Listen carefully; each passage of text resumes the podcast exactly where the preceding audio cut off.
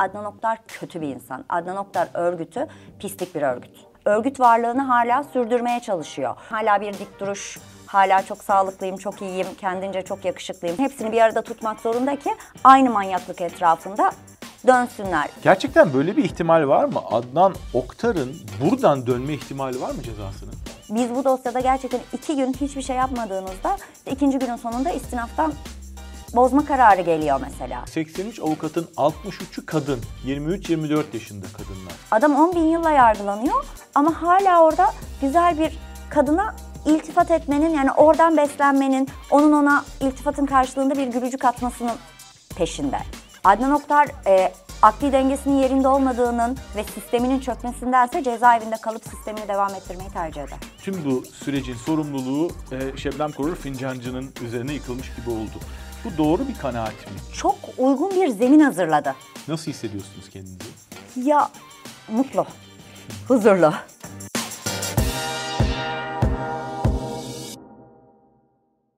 Merhaba, 140 Jurnos YouTube kanalının Adnan Oktar suç örgütüyle ilgili hazırladığı belgeselin 2. bölümü geçtiğimiz günlerde yayınlandı. Yine aynı şey oldu.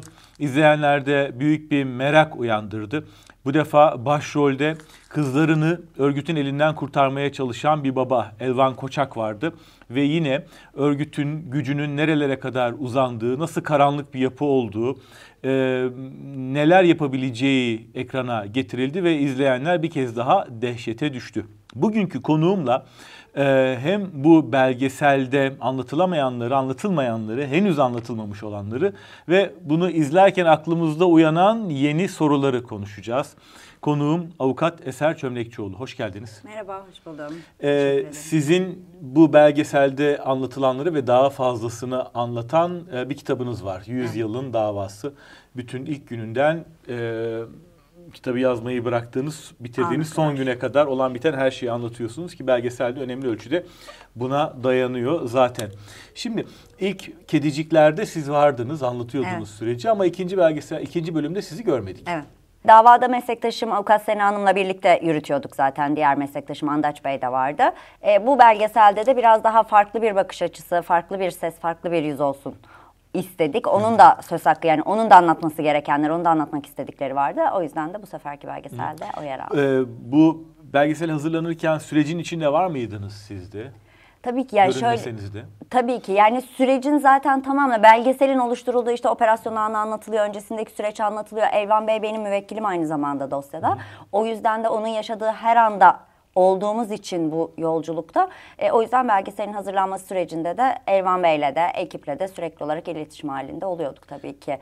Bir bölüm daha olacak mı? Ya da birden fazla bölüm daha olacak? Birden fazla bölüm daha olacak. Çünkü biz belgeseli yaptıkça aslında öncesinde olabildiğince anlatmaya çalışıyorduk. Ben kitapla da bunu yapmaya çalıştım. Ama insanlara yeterince ulaşamadığımızı, tam olarak anlatamadığımızı görmüştük. Belgesel çıktıktan sonra, Kedicik belgeselinden sonra aslında insanların hiçbir şey bilmediğini, tam olarak anlatamadığımızı gördük. O yüzden de artık insanlar tam olarak anlamaya başladılar örgütü. Devamında sizin de başta söylediğiniz gibi anlatamadığımız, henüz hem belgeselin süresi anlamında sığmayan hem de hala yayınlarda söyleyemediğimiz bir takım şeyler var tabii ki. Bunlar konu konu diğer belgesellerle de devam edecek. Bölüm biterken Elvan Koçak hala kızlarına kavuşamamıştı. Evet. Hala kızlarıyla haberleşemiyordu. Kızlar o bölümde anlatıldığı gibi bir gece yarısı operasyonuyla yurt dışına kaçırılmışlardı. Hala kaçırıldıkları yerde mi? Yani organizasyonun sonucunda mı göremiyor, bulamıyor, ulaşamıyor kızlarına? Tabii ki. Şimdi Elvan Bey'in belgeselde anlattığı gibi zaten kızlar operasyon sürecinde aslında dinlemeler yapılırken yurt dışına kaçırılıyorlar. O süreçte ne yazık ki emniyet çocuklara, yani bu kaçırılma sürecine engel olamıyor. Çünkü bu büyük operasyonun çökmesi anlamına gelecek. Örgütün zaten operasyon olduğuyla ve bir soruşturma olduğuyla ilgili bilgisi var. Dolayısıyla bunu bozmamak için orada bir tepki vermiyor emniyet. Devlet bir tepki veremiyor. Kaçırılıyorlar, İsviçre'deler ve oradan sürekli olarak yayınlarla, muhtemelen bu yakın zamanda yine bir yayın yaptıracaktır Adnan, onlara bir paylaşım ya da bir sözel bir şey yaptıracaktır. Hala oradalar, hala organizasyon, yani örgüt çerçevesinde devam ediyorlar. Yani babalarını kötülemeye, Adnan'ın yanında olduklarına, onu çok sevdiklerini söylemeye. Geçen senelerde bir yayın yaptı böyle bir şey, kızlardan bir tanesi. Orada mesela biz Adnan Bey'in yanında çok mutluyuz. Sadece sevgi görüyoruz. Adnan Oktar benim canım diyor. Hani öbür taraftan mantıkla düşündüğümüzde 20 yaşlarında bir kızdan bahsediyoruz. 75 yaşlarında Adnan Oktar gibi bir adamdan bahsediyoruz. Hani neden bu adam senin canına olsun? Neden sen baban için bu kadar şey söyleyip de bu adam senin canına olsun? Hani en kötüsünden bile bahsetsek babadır can olan. Ama böyle bir şey yapıyor. Tabii bunların hepsi örgütün zorlamasıyla dikte ettirilip söylenilen yayınlar. İsviçre'de olduklarını biliyorsunuz evet, galiba. Evet. Ama nerede oldukları bulunamıyor, bilinmiyor, İsviçre'de. Bilinmiyor. Peki şimdi siz yıllar içinde aslında hem örgütün mekanizmasını hem de Adnan Oktar'ın kafasının çalışma biçimini çözmüş gibi görünüyorsunuz. Ne yapmaya çalışıyor? Örneğin işte o kızlara o mesajları verdirerek, kızları hala tutarak ve başka üzerinde kontrol kurduğu, kontrolünü devam ettirdiği insanları kullanarak ne yapmaya çalışıyor? Adnan Oktar zaten başından beri aslında amacı varlığını sürdürmek. Şimdi de onu yapmaya çalışıyor. Yani geldiğimiz noktada pratik olarak neyi sağlamaya çalışıyor bu kontrolü? Hala, birincisi hala çıkacağına inancı var. Hı hı. Çıkmayacağına inanılsa bile oradaki var, yani cezaevindeki varlığını da sürdürmek için. Şimdi Adnan Oktar dışarıdan dışarıya ya da başka insanlara baskı sağlayarak ve onlardan nemalanarak yaşamını sürdüren bir insan. Dolayısıyla şu an Adnan Oktar'ın varlığını sürdürmesi lazım. Hala insanların ona inanması lazım ki maddi olarak da destek alsın. Yani cezaevinde bile olsanız hayatınızı sürdürebilmek için özellikle Adnan Oktar gibi bir adamın bir desteğe, bir hani maddi ve manevi bir desteğe ihtiyacı var. Bunu sürdürebilmek için ve hala da dediğim gibi çıkacakları inancı olduğu için örgüt varlığını hala sürdürmeye çalışıyor. Burada kızlara, işte Elvan Bey'in kızlarına konuşmaları yaptırarak burayı sağlıyor. Hala kendini aklamaya çalışıyor. Öbür taraftan da geçenlerde basında vardı. Adnan Oktar'ın cezaevinden gönderdiği resim, belki görmüşsünüzdür. Hani o resimlerle de hani hala bir dik duruş, hala çok sağlıklıyım, çok iyiyim, kendince çok yakışıklıyım photoshoplu resimlerle. Bunu şey yaparak da hala dışarıdaki örgüt üyelerine bak bizim Mehdi'miz, bizim inandığımız kişi hala varlığını sürdürüyor. Dolayısıyla biz hala onun için hizmet etmeye, onun yolunda devam etmeye mecburuz. Bunu yapmalıyız, yapabiliriz hala diyorlar. Güçlü olduğunu anlatmaya, göstermeye çalışıyor. Tabii. Ama aslında beş parasızım şu an. Mesela maddi boyutu nedir varlığının ya da... Adnan Oktar zaten 40 yıllık varlığı boyunca. Adnan Oktar doğduğundan beri beş parasız aslında. Adnan Oktar'ın hiçbir... Ama kontrol ettiği bir maddi güç vardı. Var. O hala var. Var mı? Var tabii. El konulmadı mı bütün mal varlıklarına? El konuldu ama yurt dışında hala firari örgüt üyeleri var. Hala sempatizanlar var. Dolayısıyla hala oradan çok büyük maddi akışlar oluyor. Dışarıdaki örgüt üyeleri...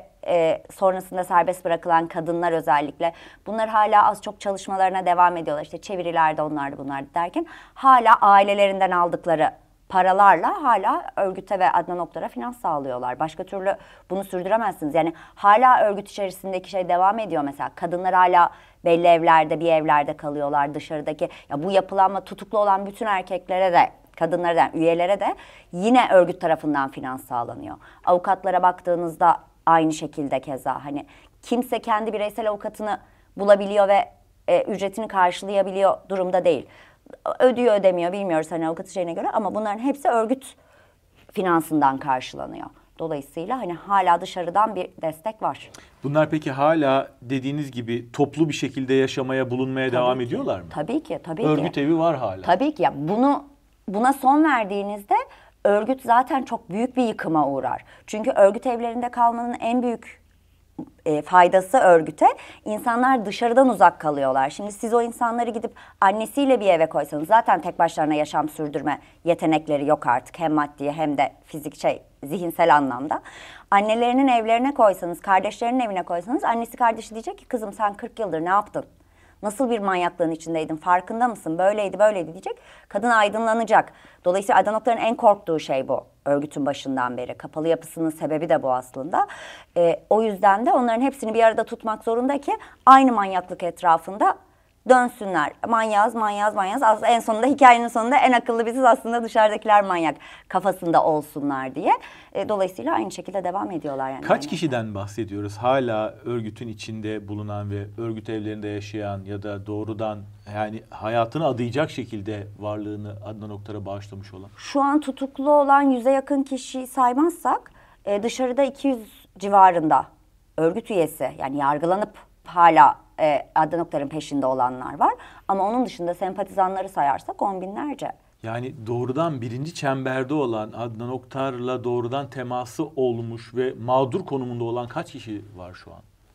Mağdur konumunda olandan bahsediyorsak, mağdur konumunda olan 300 civarında. Yani hani dosya anlamında söylüyorum, yasal anlamında 300 civarında mağdur konumunda olan. Ama şu an hala Adnan Oktar'a bağlılığını sürdüren kişilerden bahsediyorsak, bunlar zaten örgüt üyeleri ve örgüt üyeliğinden ceza almış, diğer suçlardan da ceza almışlar. Dediğim gibi 80 tanesi, 100'e yakını erkekler zaten ve cezaevindeler. Kadınlar da hala dışarıda aynı örgüt bağlılığıyla devam ediyorlar. Zaman zaman özellikle davanın kritik aşamalarında sosyal medyada bu kişilerin kampanya yaptığını görüyoruz. Özellikle o zamanlar yoğunlaşıyor. Bu kampanyayı yapanlar o kişiler mi? Sözünü ettiğiniz dışarıda olan kişiler. Tabii ki. Onlar işte bu süreçte her şeyi yönlendiriyorlar. Yani onlar cezaevinde Adnan Oktar'a gidecek çamaşırdan, avukatların hangi avukat hangi cezaevine gidecek, ne konuşacak, ne edecek. Yani bir avukat cezaevine gidiyor, konuşuyor, çıkıyor. Dışarıda yine örgütü hala yönetimi sağlayan ve idareyi sağlayan örgüt üyelerine iletiyor. Sonrasında bu bilgi dışarıdaki ekipçe bir araya getirilip uygulaması sağlanıyor. Adnan'dan gelen bilgiyle Adnan'a yeni bilgiler götürülüyor. Bu organizasyonu hem maddi hem hukuksal hem süreçsel tüm organizasyonu bu dışarıdaki ekip yürütüyor zaten. Peki çözülmüyor mu hiç bu kendiliğinden? Hiç böyle azalan, fire veren bir tablo yok mu burada? Hiç yok. Yani sadece şu var, hani anneler nispeten, yani 25-30 yıldır, 40 yıldır örgütte çocuğu olan anneler çocuklarını haftada 1-2 görebilir, telefonla konuşabilir haldeler. O kadar. Onun dışında başka hiçbir çözülmüş yanı yok. Çünkü işte çözülemez. Yani Adnan Oktar bunu çözmemek için elinden geleni yapıyor. Bu biraz önce bahsettiğimiz fotoğrafların sürekli paylaşılması, mektuplar yazıyor, onlara haberler gönderiyor. Bir de insanlarda hala bir korku var. Şimdi baktım mı bahsedilen hani kamera görüntüleri, kayıtlar vesaire, bunların hepsi yurt dışında.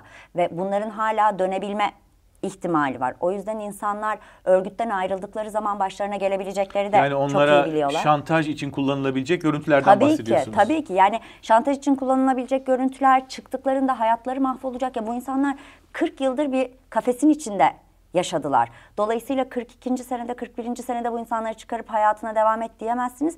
Adnan Oktar'ın insanlara verdiği zararla mücadele etmesini beklemek de çok zor. İşte bu dosyadaki müştekiler bunu göze aldılar, yaptılar. Çok zorluklar yaşadılar ama sonucunda çok şükür muvaffak oldular.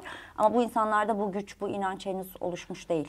Elvan Koçak'ın durumunda olan başka ebeveyn de var mı? Başka ailelerde var mı? Hala çocuklarına erişemeyen, hala kontak kuramayan? Şöyle, Elvan Koçak kadar kaçırılmış, hani hiç iletişim kuramayan aile yok.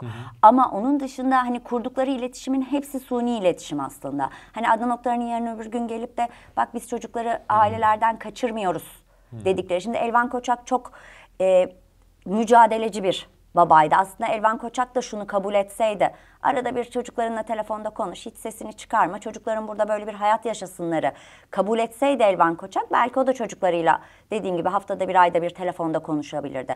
Ama o biliyor ki öbür tarafta çocuklarının hayatı mahvoluyor. Çocuklar bitiyorlar. Dolayısıyla o çocuklarını tamamen koparmak için, kurtarabilmek için mücadele verdi. O zaman da zaten başına gelmeyen kalmadı. Biz kızlarının üzerinde durulduğunu görüyoruz ama bir de üçüncü çocuğu oğlu var. O ne durumda? Oğlu var. O da aynı şekilde yine. O da mı örgütte? Evet tabii. O da ailesi, annesiyle işte eski eşi şeyinde. De çocukların annesi de orada. Evet. Zaten onun vasıtasıyla kızlar da gidiyor. Belgeselde de anlatılıyor. Oğlu da hala örgütte. O da İstanbul'da mı, Türkiye'de mi? Yok, o da onlarla birlikte. Şimdi bölüm biterken şunun altı çiziliyor. Diyor ki sanki her an bu ceza, aldıkları ceza bozulabilir, tahliye edilebilirmiş gibi bir tedirginlikle bitiyor bölüm. Diyor ki Elvan Koçak mesela, biz hala mücadele ediyoruz, o mücadeleyi bıraksak çıkaracaklar adamı diyor. İşte Özkan Mamati aynı şeyi söylüyor. Gerçekten böyle bir ihtimal var mı? Adnan Oktar'ın buradan dönme ihtimali var mı cezasının? Şöyle, yani insanlar, hani müştekiler, devlet, hukuk bu işin peşini bırakırsa, yani bu işin peşini bırakırsa derken sımsıkı tutmayı bırakırsa, evet var. Çünkü Adnan Oktar dediğimiz insan 40 yıldır yargılanan bir insan aslında. Ve bu sistemi nereden nasıl kendini kurtaracağını çok iyi bilen bir insan. 99 dönemindeki işkence davası buna bir örnek. Bunları çok iyi yapabilir ve düşünebilir bir yapısı var. O yüzden de eğer ki bu dosyanın peşi bırakılırsa evet çıkabilir. Çünkü siyasi bağlantıları çok fazla. Bu zamana kadar kendisine çok iyi bir network oluşturmuş bu anlamda. Bazı kişiler ona karşı gebe, ona karşı kendisini güçsüz ve dediğini yapmak zorunda hissediyor.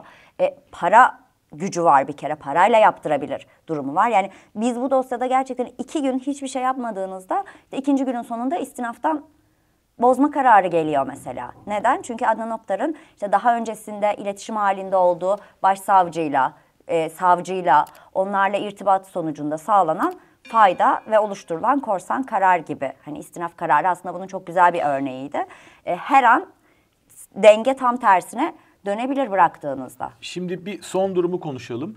İstinafta usulden karar bozuldu. Sonra yeniden yargılama yapıldı. Bu defa istinafta onandı, Yargıtay'a gitti. Yargıtay'da kararın onanması yönünde mütalaa çıktı. Evet, doğru mu biliyorum? Evet, doğru. Sadece şöyle bir fark var. İstinafta, ilk istinaf aşamasında bozma aslında usulden, yani içeriğine baktığınızda esasıyla bozmuştu. Öyle korkunç bir karardı. Kızların rızası var dedi, cinsel saldırı yok dedi, işte kızların hepsi şöyledir dedi ama bunu nasıl dedi? Bunu dosyadan alarak demedi. Bu tamamen korsan karar. Burada kızların ifadeleri çarpıtıldı, kesildi. Yani kız orada ifadesinde mesela şey söylüyor. Ben bana şu baskılar uygulandı. Beni bu şekilde korkuttular, bunları yaşattılar. Ben de bunun sonucunda ne isterlerse yapmak zorunda kaldım diyor. Şimdi burada aslında süreci çok iyi anlatıyor kız. Ama bizim istinaftaki heyetimiz kesiyor bu kısımların hepsini. Ne isterlerse yapmak zorundaydım. Ne isterlerse yapıyordum şeklinde alıyor karara. Bu sefer altına da diyor ki rızası var, kendisi istemiş yapmış diyor. Korkunç bir karardı zaten. Gerçekten yani ahlak, hukuk hiçbir şeyin olmadığı bir karardı. Zaten şu an istinaf üyeleri yargılanıyorlar. Oraya da geleceğim. Hı-hı. Onu da ayrıca detaylı soracağım size. Şimdi 2 gün peşini bıraksak yeniden bozulabilir diyorsunuz. Peşini bırakmaktan kastınız nedir? Bu süreçte sizin üzerinize düşen ne var? Kamuoyunu bu konuda diri tutmak mı? Mesela bu tür belgeseller aracılığıyla, yoksa? Kamuoyunu diri tutmak bir yana, hukuki olarak da mücadeleyi devam ettirmek zorundayız. Çünkü yani her an dediğim gibi işte mesela bu istinaf heyeti. İstinaf heyetinin yapmış olduğu hukuka aykırı kararı biz buna sadece itiraz ettiğimizde, ama böyle değil itiraz ediyoruz dediğimizde bir yere varamayabilirdik. Çünkü çok karmaşık bir yapı, anlatması çok zor bir sistem. Biz bunun peşine düşmeyebilirdik ama biz bu kişilerin, ya bu kararın zaten hukuk mantığıyla verilemeyeceği çok açıktı. Ne yaptık? Bu kişileri şikayet ettik. Bu kişileri şikayet ettiğimizde haklarında HSK soruşturması yapıldı ve bu HSK soruşturması sonucunda da örgütle irtibatları ortaya çıktı. Ve biz bunu yapmasak bu süreç böyle devam edecekti işte, belki de. Evet, Hakimler Savcılar Kurulu müfettişlerinin raporu 18 Ocak 2024'te, bundan işte 3 hafta kadar önce kamuoyuna yansıdı. Bazı hakim ve savcılar var. Mesela Mahkeme Başkanı Reyhan Yaman, üye Derya Bayburtluoğlu, üye Ahmet Mahnaoğlu, savcı Ali Parlar, savcı Önder Yaman, eski savcı Hadi Salihoğlu. Evet. Bunların isimleri. Önder Yaman Anadolu Cumhuriyet Başsavcı Vekili. O dönem değil mi? Bunlar hakkında görevi kötüye kullanma başta olmak üzere birçok suçtan görevlerinden ihraç edilerek yargılanmaları kararı verildi. Şimdi bunlar görevden el çektirildiler mi? Emekli oldular. Emekli oldular. Evet, yargılanıyorlar ama, mı? Öncesinde tabii ki emekli olmadan önce son HSK kararnamesinde rütbeleri düşürülerek Bakırköy'de düz savcı, düz hakim olarak görevlendirmeleri yapıldı. Sonrasında da emekliliklerini talep etmişler. Kendileri talep ettiler. Evet, öyle biliyorum. Peki yargılanıyorlar mı? Yargılanacaklar mı? Devam edecek. Evet, yargılama. Yani sizin de söylediğiniz gibi müfettiş kararı bu şekilde çıktı. Şimdi yargılamaları başlayacak. Şimdi mesela Ali Parlar'ın karar aşamasında örgüt sanıkları ve avukatlarıyla yoğun ve kesintisiz telefon trafiğinde bulunmaları, Ali Parlar'ın geçmişten beri örgüt sanıklarıyla irtibatta olduğu, buna HTS ve baz ve dijital delillerin bulunmuş olması, açıklanamayacak zenginleşme, kazanç ve edinimlerinin maaşlarıyla orantılı olmadığı, az önce söylediğiniz gibi küçük yaşta kızların rızası var demek için dosyada olmayan delilleri esas almaları ve Reyhan Yaman'ın daha önce hiç olmadığı bir şekilde bir duruşmada 68 tahliyeye birden duruşma karar vermiş. Duruşmasız hiç hatta. Hiç duruşma yok. Evet. Yani daha önce 4100 dosyaya bakmış. Bunlardan sadece 12'sine tahliye kararı vermişken bu defa bir dosyada bir defada 68 tahliye kararı birden veriyor. Hep bunlar hayatın olağan akışına aykırı kararlar. Tabii ki. Yani dosyanın neresinden bakarsanız hani istinaf aşamasının elinizde kalıyor. Öyle bir şey var ki mesela biz dosyada şimdi anan mesela ne yapıyorsunuz diye biraz önceki soru var. Ben her gün anan bu dosyalara ne evrak yüklenmiş, kim ne dilekçe sunmuş, ne işlem yapılmışı kontrol etmek zorundayım. Ve biz bunu kontrol ettiğimizde istinaf aşamasındayken dosyada sürekli olarak mağdurların kimlik bilgilerinin sorgulandığını görüyoruz. Ve bu bütün mağdurlar değil. Bakıyorsunuz örgütün tam husumetli olduğu, hani bu müşteki çetesinin, onların tabiriyle bu çetenin başı ve en etkin kişileri olduğunu söylediği kişilerin devamlı olarak nüfus bilgileri, kimlik bilgileri sorgulanıyor. Şimdi bu hiçbir dosyada karşımıza çıkmamış bir şey. Evet, bir belge, bir şeyi delillendirmek için bunu bir alırsın, dosyaya koyarsın, bu tamam, ama 3 günde bir, 5 günde bir bu kişileri niye sorgulamazsın. Niye yapıyorlar bunu? Baskı kurmak için mi? Bu kişileri, hem bu bilgileri muhtemelen örgütün ele geçirmesi, onlarla paylaşabilmek için. Bunun için yaptıklarını düşünüyorum. Hani çünkü örgüt de bu kişilerin sürekli olarak adreslerine, işte yeniden evlenmiş mi, çocuğu olmuş mu, olmuş, bu olmuş gibi şeylerine ulaşmaya çalışıyor. Bunu da örgüt aslında bir açıdan istinaf mahkemesi servis etmiş oluyor bu sayede. Bu hakim ve savcılar bu son yargılama, yani istinaf aşamasındayken mi devreye girdiler ve o yüzden mi bu eylemlerle suçlanıyorlar? Yoksa öncesinde de örgüte haber verme, işi kolaylaştırma, takipsizlik kararı vermek gibi şeyleri de var mı, kararları da var mı? Şimdi şöyle bir şey var, bu istinaf heyetinin üyeler, işte başsavcı vekili, o dönem başsavcı vekili Önder Yaman, bunlar zaten bir şey. Ali Parlar dediğimiz kişi, Ali Parlar o heyetin duruşma savcısı ve Ali Parlar'ın Hadi Salihoğlu'yla ortak çalışmaları, birbirleri kitapları var. Kardeşim, abim, üstadım şeklinde bahsediliyor birbirlerinden. Hadi Salihoğlu'na geliyoruz. Hadi Salihoğlu o dönem İstanbul Başsavcı Vekili, operasyonun yapıldığı dönemde başsavcısı ve Hadi Salihoğlu'nun yakın koruması Özdemir Uygur'un da örgüt üyeleriyle tapelere telefon konuşmaları var. Örgütün henüz dışarıda olduğu operasyon öncesi dönemde. Yani aslında bir zincir. Hani tamamen öyle başında işte Adnan'la Reyhan Yaman oturup konuşmuyorlar ama öyle bir zincir oluşturuluyor ki Reyhan Yaman hikayenin sonunda Adnan Oktar'ın istediğini yapmak durumunda kalıyor. Hani bu işte maddi kaygı olabilir, maddi kazanç olabilir, her neyse. Ama hikayenin sonunda bunu yapmak zorunda kalıyor. İşte bunu da Hadi Salihoğlu, Ali Parlar gibi kişiler bağlantısıyla sağlıyorlar.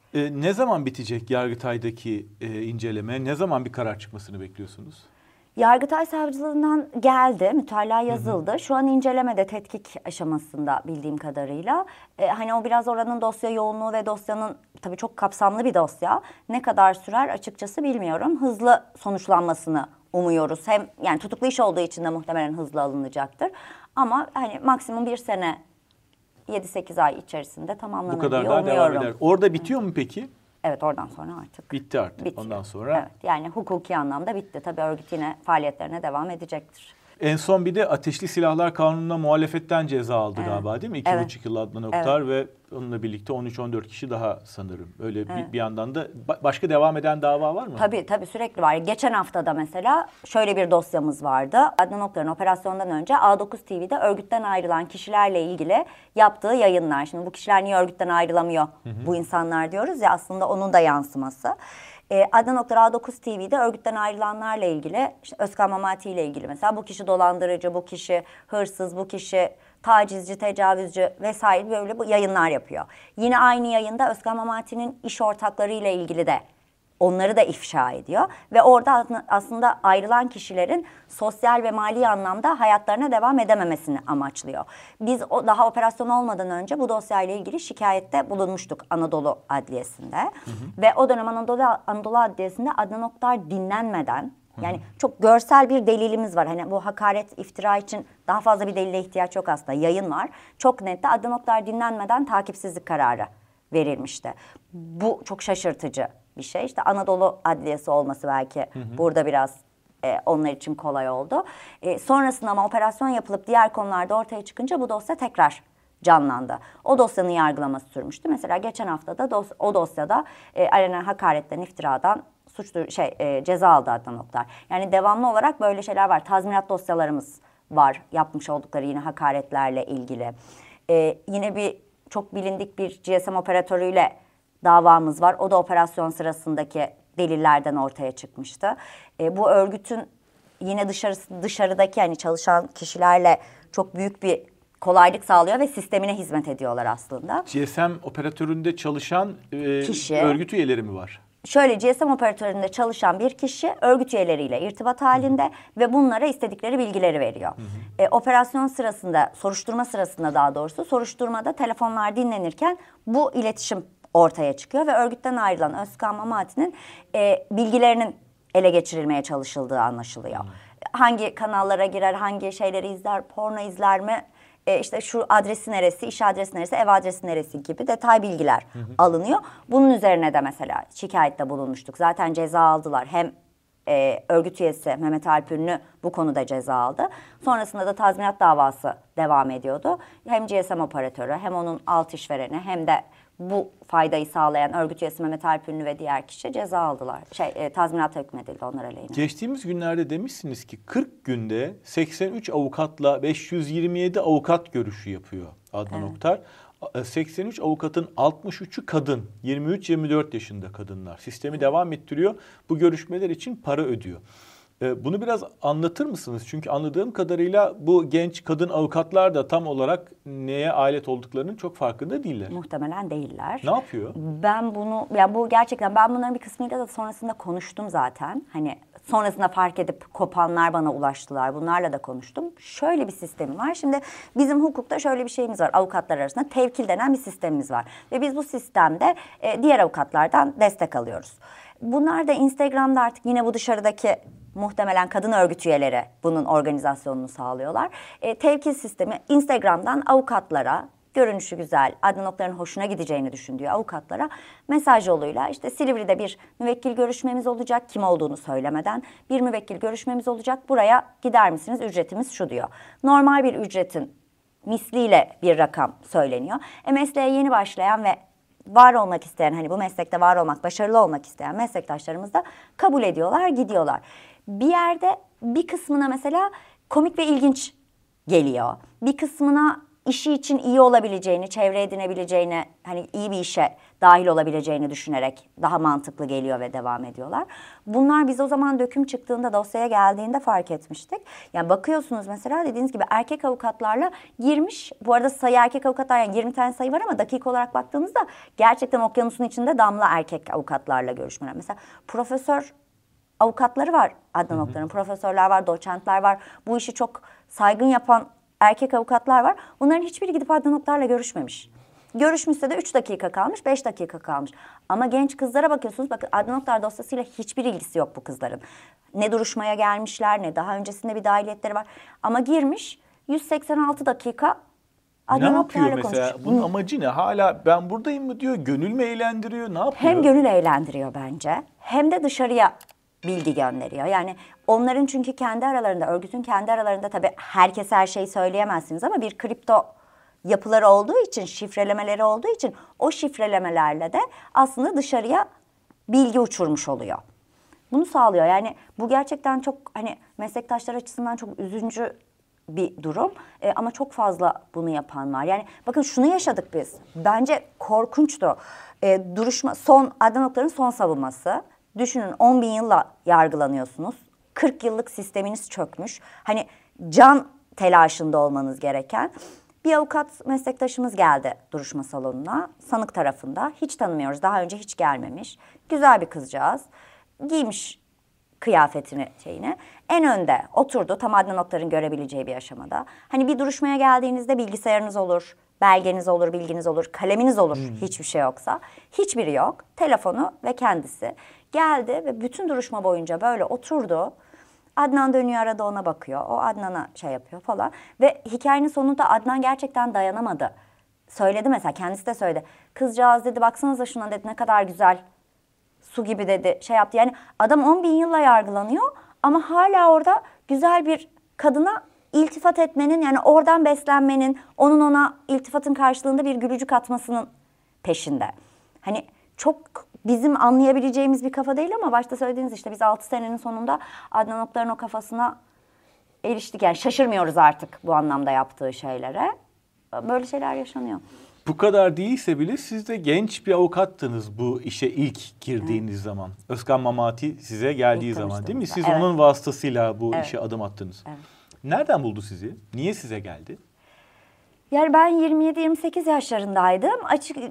Aslında hani kulaktan kulağıyla hani bir avukata ihtiyacı olduğunu, güveneceği bir avukata ihtiyacı olduğunu söylemiş çevresindeki insanları. Zaten bu insanların etrafında bu arada örgütten çıktıktan sonra o kadar sınırlı bir insan profili kalıyor ki bir kişiye bundan bahsetmiş. O da sağ olsun bize yönlendirmiş. O şekilde tanışmıştık. Aslında öncelikli sürecimiz hep bu yayınların, Adnan Oktar'ın A9'daki yayınlarının izlenmesiydi. Ben sabah 3'e kadar 4'e kadar Adnan Oktar yayını izlemek gibi bir şeye maruz kaldım. İyi siz de endoktrine olmadınız, beyniniz bulaşmamış o kadar. Çok şükür evet. Buna maruz kalmak zorunda kaldım. Sürekli erişim engelleme kararları alıyorduk. Bunları uygulamaya sokuyorduk vesaire. Bunlarla uğraşıyorduk. Sonrasında operasyon oldu zaten. Operasyondan sonra da ya böyle bir dosyaya girdikten sonra bu dosyayı bırakamıyorsunuz zaten. Çünkü bu artık sizin için bir iş olmaktan çıkıyor. Bu sizin için bir memleket meselesi, bir hayat meselesi haline geliyor. Benim de 2 çocuğum var, yeğenlerim var, büyük bir ailem var ve bunların da bunun içerisinde olabilecek olması ihtimali çok korkutucu bir şey. Dolayısıyla buna son vermek için elinizden ne geliyorsa yapmak zorunda olduğunuzu düşünüyorsunuz. Ben o dönem öyle düşündüm. Şimdi sizin isminiz ilk sisteme düştüğü andan itibaren size de baskılar gelmeye başlamıştır diye tahmin ediyorum. Ki söylüyorsunuz da yani baskı altında kaldığınızı. Evet. Nasıl oldu o süreç? Yani nasıl başladı, nasıl devam etti? Şimdi ilk başlarda yani en başında tabii ki öyle bir baskı şeyi olmadı ama dosyaya dava açıldı ve duruşmalar başladıktan sonra Adnan Oktar ilk 3 gün 5 gün daha bir sakin durdu. Ama sonrasında işte Adnan Oktar'ın avukatı geldi. Adnan Oktar'ın avukatı da değildi ama örgüt avukatlarından birisiydi öyle söyleyeyim. Otoparkta geldi ve Adnan Bey'in size selamı var.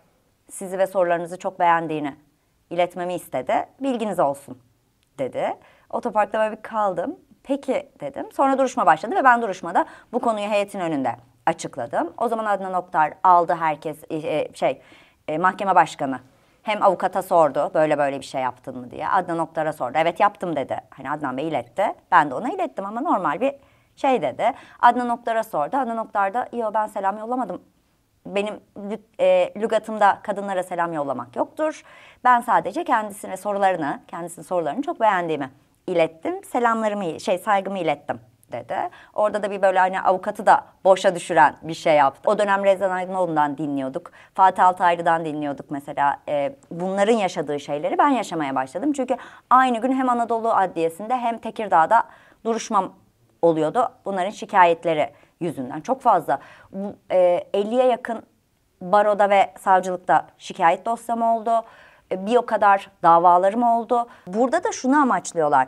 Şimdi ben kendi davalarımla şunu sanıyorlar daha doğrusu. Ben kendi davalarımla uğraşırsam bir korkarım. Hani aman bana tazminat davası açmasın. Aman beni şikayet etmesin. Korkarım ve geri çekilirim. 2 de ben hadi korkmadım bunlarla mücadele ediyorum. Ben bunlarla mücadele edersem asıl olayı kaçırırım. Orada asıl olayı kaçırdığımda hani müvekkillerimi menfaatine olan işleri yapmaktan geri dururum diye düşündüler. Ama bu zamana kadar hani bunu zaten yapmam. Hani benim dosyama başka bir avukat girer. Çok önemli değil benim için. Adnan Oktar beni tehdit ettiğinde ben o dosyadan geri çekilseydim benimle birlikte bu dosyada olan diğer meslektaşlarım da çekineceklerdi. Geri çekilirlerdi, çekilmezlerdi bilmiyorum ama bir duracaklardı, düşüneceklerdi. Muhtemelen çekileceklerdi. Yeni avukat gelir mi? Öbürü tehdit edildi, kaçtıysa yeni avukat gelir mi? Gelmez. Bu sefer ne olacak? İşte 40 yıldır olan şey olacak. 40 yıldır Adnan Oktar'a karşı görülen davalarda müşteki taraf hep boştu. Vardı ama güçsüzdü. Ama bu kadar mücadele edemedi. Yalnızlardı daha doğrusu. Biz burada bunu kırdık aslında. Hem müştekiler, hem avukatlar, hem diğer desteklerle bunu kırmış olduk. O yüzden de bu sefer olmadı Adnan Oktar açısından. Bu defa akıl hastalığı raporu almayı denedi mi? Daha önce çünkü 2 defa sanırım bu sebeple rapor aldı. Birinde Bakırköy'de kalıyor 7 ay boyunca, 80'lerde sanırım. Hı hı. Yıldırım Akdoğan'ın başhekimliği döneminde. Evet, olduğu dönemde. Bir 99'da da mı galiba aldı? 99'da değil, şöyle bir dönem, bir davanın sürdüğü dönemde hakim Adnan Oktar'la ilgili böyle bir talepte bulunuyor. Hı. Ve sonrasında Adnan Oktar bundan korkuyor aslında. O yüzden siz bugün Adnan Oktar'la ilgili ne söylerseniz söyleyin. Bakın, örgütün açmış olduğu yüz binlerce dosya, dava vardır ama Adnan Oktar o hakimin kendisinin akıl sağlığının yerinde olup olmadığının tespiti yönünde talebi üzerine Adnan Oktar bütün davalarını geri çekiyor. Ve sonrasında hiçbir şekilde dava açamaz. Neden korkuyor? Açmıyor. Artık yani rapordan çıkacak sonuç belli ki. Çünkü orada akli dengesinin yerinde olmadığı çıktığında bütün sistemi çökecek. Düşünsenize, onun peşinde olan binlerce insan biz bir delinin peşindeymişiz diyecekler. Belki de bundan korkuyor ve o tabii ki hani hastanede kalacak olması süreci bu Adnan Oktar için çok zor bir şey. Hı hı. Olur. Yani cezaevinde olmayı tercih eder mi onun yerine? Adnan Oktar akli dengesinin yerinde olmadığının ve sisteminin çökmesindense cezaevinde kalıp sistemini devam ettirmeyi tercih eder. Hı hı. Çünkü zaten öbür türlü yani akli dengesi yerinde olduğunu varsayalım. Ama çıksa dışarı ve etrafında hiç kimse olmasa, örgüt dağılsa ve Adnan Oktar bugün çıksa, Adnan Oktar'ın yapabileceği hiçbir şey yok ki. Adnan Oktar çalışamaz. Adnan Oktar kendine bir bardak su koyamaz. Bugüne kadar bunu yapmamış çünkü. Zaten para anlamında da kimse destek olmadığında varlığını sürdüremeyecek. Dolayısıyla Adnan Oktar dediğim gibi varlığını devam ettiriyorsa cezaevinde devam ettirmeyi tercih eder ki öyle de yapıyor zaten. İşin yargı kısmındakileri konuştuk ama bir de yargı dışında onun bu sistemini devam ettirmesine destek olmuş isimler olduğu hep söyleniyor. Bunlara dair şaşırtıcı bir tablo çıkacak mı ortaya bu iş bittiği zaman? Yani yeni halkalar çıkacak mı? Yeni isimlerle karşılaşacak mıyız? Böyle bir şey olacak mı? Yani mutlaka hala bilmediğimiz, görmediğimiz birçok bağlantılar olduğuna inanıyorum. Adnan Oktar bu zamana kadar hiçbir zaman hani tam bir siyasi çizgide ilerlemiş birisi değil zaten. Her an birilerine yaranmanın ve onlara karşı faaliyetlerde bulunmak ki onlardan destek alabilsinler diye her rengi üzerinde taşıyan bir karakter aslında. Ama davanın sonucunda baktığımızda, yani şu anki aşamada baktığımızda da Adnan Oktar kendi sisteminde de siyaset üstü bir sistem sürdürüyor zaten. Şu anda siyaset üstü bir sistem. Yani ben bu davada herhangi bir siyasinin, herhangi bir görüşün iyi ya da kötü ön plana çıkarılmasını çok doğru bulmuyorum. Şimdi çünkü onu soracaktım. Mesela bu kadar yıl boyunca ona ilişilmemiş olmasını iktidarın desteğiyle açıklayanlar var. Yani AKP'yi destekledi, AKP'de ona göz yumdu deniyor. Orada siz parti ve iktidar boyutunda bir destek görüyor musunuz? Yoksa kafaladığı bireyler mi var? Siyasetçiler mi var? Kesinlikle kafaladığı bireyler var. Yani bu ama her görüşte var. Yani Adnan Oktar'ın her renk bilyesi cebinde. Hangisi lazım olursa onu çıkarıp kullanacak. O yüzden Adnan Oktar'ı burada aslında siyasete bağlı bir figür haline getirirsek asıl meseleyi kaçırmış oluyoruz. Adnan Oktar siyaset üstü bir mesele ve bugün bunu yaşamak zorundayız. Bakın, bütün siyasi görüşlerin, bütün dünya görüşlerinin tek bir noktada birleştiği şey varsa Adnan Oktar kötü bir insan. Adnan Oktar örgütü pislik bir örgüt. O yüzden de hani evet, bazıları siyasi amaçlarla belki bunu kullanmaya çalışıyorlar. Niye bu zamana kadar operasyon yapılmadı ya da onlar niye böyle konuşmadı, sağ öyle yapmadı, sol böyle yapmadı diye. Ama bu aslında bizim bu davamıza zarar verecek bir hareket olacaktır. Belki amaç bu. Ama bizim ne iktidar anlamında, yani neticede bu kadar zaman ses çıkarılmadı denildiğinde de durup düşündüğümüzde şu var. Aslında Adnan Oktar'a karşı bu zamana kadar operasyonlar yapıldı. Hı-hı. Davalar açıldı. Hı-hı. Ama FETÖ desteği vardı. İşte bağlantıları vardı. Onlar vardı, bunlar vardı derken Adnan Oktar kurtuldu. Hiç yapılmadı diyemeyiz. Sadece bu kadar ses getirdi. Ki bu da belgesel olmasaydı belki bu kadar basın peşine düşmeseydi duyulmayacaktı. İnsanlar yapılanın %10'unu görebiliyorlar. Bunun öncesinde de yapıldı, sadece kimse bilmiyordu. Hikayede hani iktidarı kötülemekse mesele, o zaman baktığımızda da bu büyük operasyonda iktidar döneminde yapıldı. Bunun altında yatan nedeni ararlar, aramazlar. Yani bu çok benim işim değil aslında. Hani ben hukuki kısma bakıyorum, sonuca bakıyorum. Bu operasyon yapıldı bu devlette ama sonrasında herkes sahip çıktı. Sağ görüşten, sol görüşten herkesin tek bir paydada buluştu. Bu çok önemliydi. Operasyona sahip çıkıldı. Operasyona sahip çıkıldı. Evet, yani bu sürece sahip çıkıldı. Basın sürekli olarak bunun peşindeydi. Hani sağ sol herkes bunu söyledi. Dolayısıyla bu da çok büyük bir destekti. O yüzden de bu ne sağ kesimin başarısıdır ne sol kesimin başarısıdır diyemeyiz. Bu birlik olmanın başarısıydı bence. Herkesi şaşırtan bir şey daha var. Celal Adan ve hatta Mehmet Ağar gibi siyasetçilerin Adnan Oktar hakkında daha önce yaptıkları şikayet başvurularını geri çekmeleri. Evet. Bunu nasıl açıklıyorsunuz? Yoruluyor insanlar. İnsanlar artık mücadele edemez hale geliyorlar. Adnan Oktar'ın başarısının sebebi bu zaten. Bu zamana kadar varlığının sebebi bu. Öyle büyük bir baskı oluşturuyor ki insanlarda. Yani Celal Adan dediğiniz kişi sürekli olarak tehdit edilir. İşte ailesine karşı bir şey oluşturulur.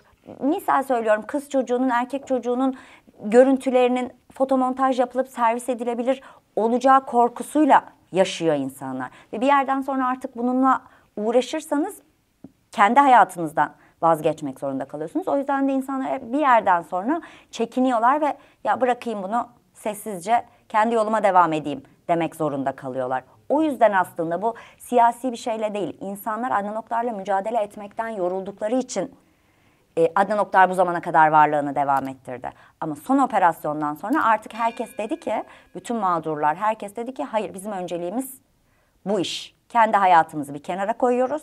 Biz sadece bu iş için yaşayacağız dediler. Öyle devam etti. Yoksa insanların hayatlarını çok zora sokuyorlardı. Yani aynı zamanda hem Adnan Oktar'la mücadele edip hem de bir şirkete girip çalışamazsınız. Öyle söyleyeyim. Para kazanamazsınız. Aile kuramazsınız. Bu çok zor bir şey. Hani eski ekip şikayetini geri çekmek zorunda kaldı bu yüzden. Hani bu siyasi güçle alakalı bir şey değil. İnsan olmanın verdiği zayıflıkla, duygusallıkla alakalı bir şey. Hı. Ama yeni ekip bunu yapmadı, yeni müştekiler. Şimdi bu bölümün en çok konuşulan konularından bir tanesi de Şebnem Korur Fincancı ile ilgili olan tartışma.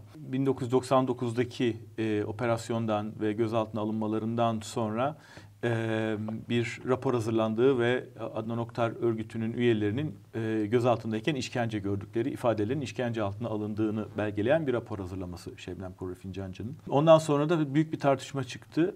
Ve sanki hani bütün bu sürecin sorumluluğu Şebnem Korur Fincancı'nın üzerine yıkılmış gibi oldu.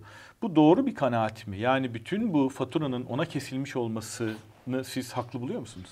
Bütün fatura ona kesilmedi aslında. Sadece çok uygun bir zemin hazırladı Şebnem Korur Fincancı örgüte. Çünkü o dönemde bu karar verilmiş olmasaydı, bakın bu karar verildiği için Adil Serdar Saçan yıllarca, bu rapor hazırlandığı için Adil Serdar Saçan yıllarca örgütle mücadele etmek zorunda kaldı. Öylesi bir devlet adamı işkence iftirasıyla ve diğer baskılarıyla uğraşmak zorunda kaldı. Şimdi bu böyle olduğunda ne oluyor? O zaman işte diğer operasyon, o dönem bir operasyon yapılacaksa bile insanlar artık devlet de, yani polis de Adnan'a karşı bir eylemde bulunmaktan korkuyor. Çünkü o da aynı iftirayı Adil Serdar Saçan gibi. Ama Adil Serdar Saçan'ın işkenceyle suçlanması sadece bu olayla bağlantılı değil. Adil Serdar Saçan üniversite öğrencilerine işkence ettiği için rüşvet iddiasıyla, mecliste İnsan Hakları Komisyonu'nda AKP'li bir milletvekilinin suçlamasıyla hep karşı karşıya kalmış bir isim. Nitekim hakkındaki yargılamadan da sonra zaman aşımından beraat etti. Dolayısıyla bu belgeselde hani Adil Serdar Saçan'dan da orantısız ölçüde övgüyle bahsedildiğini düşünüyorum ben. Yani mutlaka payı vardır ama hani kamuoyu sanki tek taraflı bilgilendiriliyormuş gibi geldi bana. Şöyle, şimdi o açıdan baktığımızda da Şebnem Korur Fincancı da doğru yanlış, hani bütün işkence dosyalarında, daha doğrusu bütün işkence iddialarında işkence vardır ya da bütün devletin düzenini bozacak davalarda, devletin varlığını ya da sağlayacak davalarda devlet aleyhine işkence vardır şeklinde raporlarıyla ünlü. Biz de kendisini böyle tanıyoruz, ben şahsım adına söyleyeyim. Ama şu da var tabii, yani bu ülkede özellikle işte sözünü ettiğimiz dönemde sistemli bir şekilde işkence uygulanıyordu. Yani pek çok vakada bunu karşımıza çıkıyordu. Bunu 6 sene sonra şey yapamazsınız. Bakın şimdi biz hukukta da sürekli olarak raporlarda hep ihtimallerle raporlar hep ihtimallere dayanarak yazılır.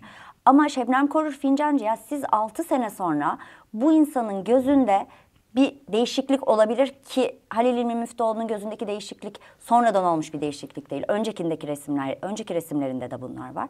Siz 6 sene sonra dönüp de bu adamın gözünde böyle bir şey var, dolayısıyla işkenceye uğramıştır diyemezsiniz. Bu kişinin gözündeki bu durum herhangi bir darp sonucu meydana gelmiştir dersiniz. Ama işkence sonucunda meydana gelmiştir diyemezsiniz. Biz nereden biliyoruz 2 sene önce Halil İlmi Müftüoğlu'nu Adnan Oktar'ın dövmediğini mesela, ya da sırf bu raporu alabilmek için kendisini darp ettirmediğini. Yani bunu direkt olarak işkenceye bağlayamazsınız. Dolayısıyla Şebnem Korur Fincancı'nın yapmış olduğu buydu. Adil Serdar Saçan'ın daha önceki şeylerini, hani işkenceyle ilgili biliniyordu ediyordu falanı, buradan bağımsız bir konu. Ayrıca Adil Serdar Saçan bu belgeselde bence fazla övülmüyor, kontrolsüz övülmüyor. Bence az anlatılıyor. Keşke Adil Serdar Saçan'ın yaşadıkları, keşke sağ olsaydı, onun yaşadıkları 3 bölümlük, 5 bölümlük belgesel olsaydı. Çünkü o hayatı boyunca bu sistemle mücadele etmek zorunda kaldı. Kolay bir şey değil de örgüte ilk büyük operasyonu yapmak, ki hani en güçlü oldukları zamanlardan biriydi. Şimdi bu işin ucu görünmüş gibi görünüyor. Yani siz diyorsunuz tabii boş bırakmamak gerekir ama sonunda bir Yargıtay sürecinde sonuna gelindi. Nasıl hissediyorsunuz kendinizi? Ya mutlu, huzurlu. Yalan yok. Yani bu anlamda gerçekten hani çok yorulduk, çok mücadele ettik.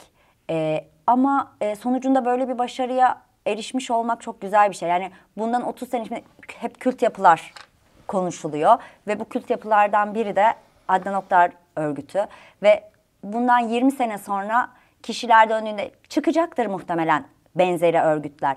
Ama bu mücadele belgeselle, kitapla, onunla bununla ölümsüzleştirildiğinde ben 20 sene sonra gençlere şunu söyleyebileceğim mesela. Bir dönüp şunu izlesenize. Bir dönüp şunu okusanıza. Bak içinde bulunduğun sistem ya da inandığın kişi aslında böyle bir yapı diyebileceğim. Ve bu benim için gerçekten hani her şeye değer bir şey. Gurur verici bir şey. Çünkü hani herkesin ilk bu davaya girdiğimde ya korkmuyor musun, bak başına şunlar gelecek, girme, yapma, girenler bugüne kadar bunları yaşadılar, etme dedikleri bir yerden girdik aslında. Biraz bu benim deliliğimle bağlantılı aslında, gözü karalığımla, ya bir girelim dur yaparızcılıkla, önümü düşünmeden hareket etmemle. Ama iyi ki o kararlılıkla devam etmişiz. Yani güzel bir ekip olduk herkesle. Yani gazeteciler, siyasiler, mağdurlar, emniyet, herkes yani çok güzel bir araya geldi aslında. Allah'ın işi olduğunu düşünüyorum. O yüzden de başarılı bir sonuç oldu. Bence herkes mutlu ve gururlu. Çok teşekkür ederim. Ben teşekkür ederim. Anlattığınız için çok sağ olun. Teşekkür ederim. Sağ olun.